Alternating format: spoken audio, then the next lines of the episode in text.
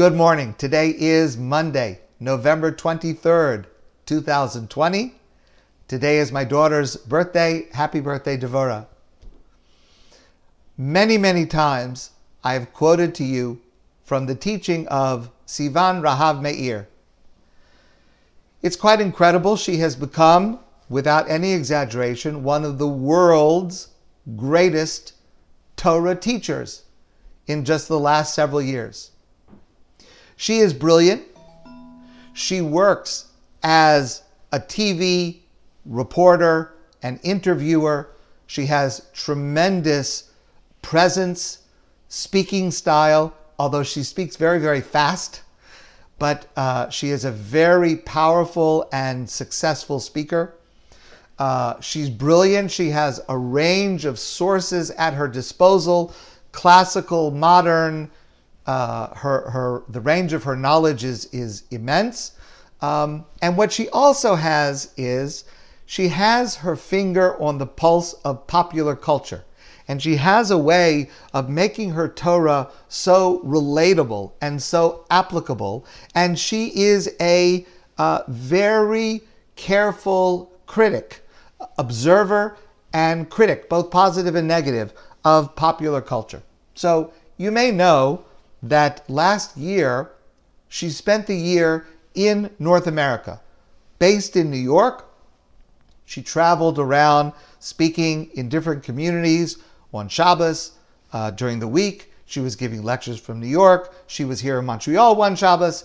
And uh, so she has given a number of Divrei Torah since about her experience of living in America. And this is something that she shared a couple of days ago.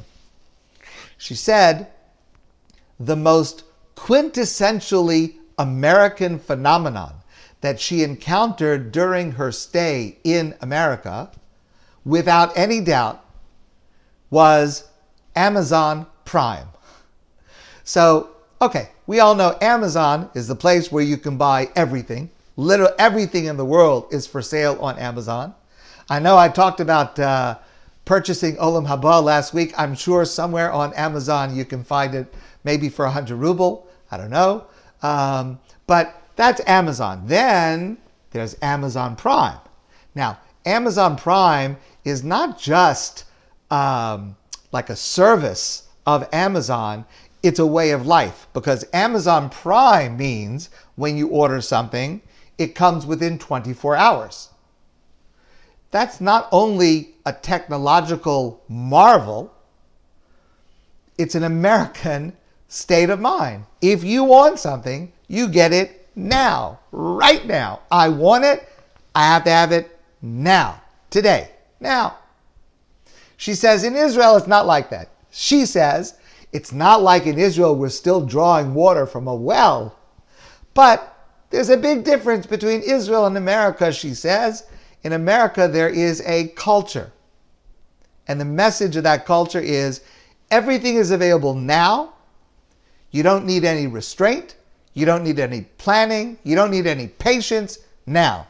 The truth is, I've shared with you a commercial. Maybe uh, Sivan did not see this commercial. I'm sure she would have quoted this commercial. Um, it was a commercial at least a couple months ago for a food delivery service called Grubhub.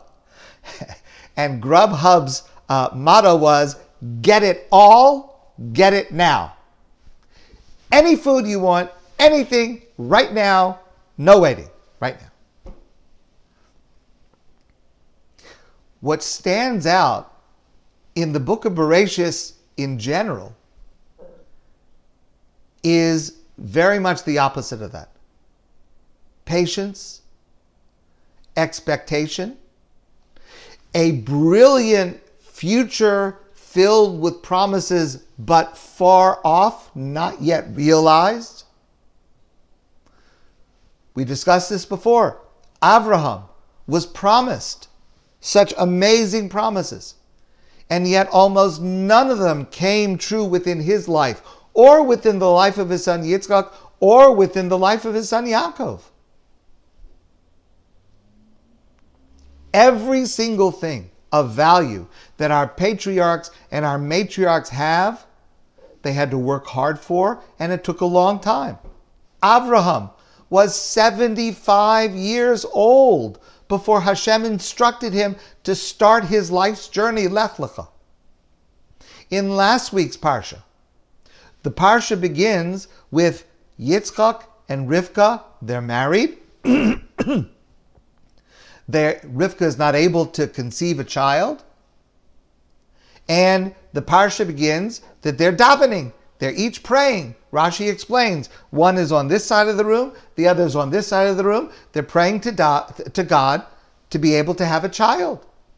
When we read the Parsha, it appears to us that it was a one time prayer. She stood here and prayed, he stood here and prayed, they davened, they prayed. And yet, the Pasuk tells us that though Yitzchak and Rivka were married when Yitzchak was 40 years old, when by the time Rivka had given birth to Esav and to Yaakov, Yitzchak was 60 years old. In other words, it was not a one time prayer, it was a 20 year long prayer. A single prayer that lasted 20 years. In our parsha this week, we will learn about Yaakov searching for a wife and he finally finds Rachel and Leah, the wives that he will marry first. And he is engaged to marry them for seven years. For seven years, he is working for Lavan before he first marries Leah and then marries Rachel. Over and over again, we see that what is important requires patience. It's not like Amazon Prime. I remember when I was just in my late 20s and I was working on a project. This was when we had first come to New Haven, Connecticut. I was working on a project and it took four years. I worked on it diligently and finally it happened after four years.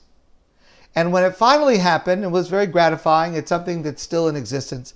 When it finally happened, I thought to myself, this is the single project that I have worked on longer than any other project in my, at that time, young life. And that's a really important lesson. To be able to have goals, to be able to want to achieve certain yardsticks, and it takes time. Not everything is available on Amazon Prime. And a lesson that we learn from our Parsha, from last week's Parsha, from next week's Parsha, is this lesson that Sivan Rahav Meir teaches us. To be able to work for something important and to have patience. And it takes time. And to know that our expectations cannot be met immediately at this moment. I would continue this uh, Dvar Torah, except that I did yesterday order something on Amazon Prime and they're about to deliver it, so I will have to end for today. I wish you all a great day and I look forward to seeing all of you soon in person.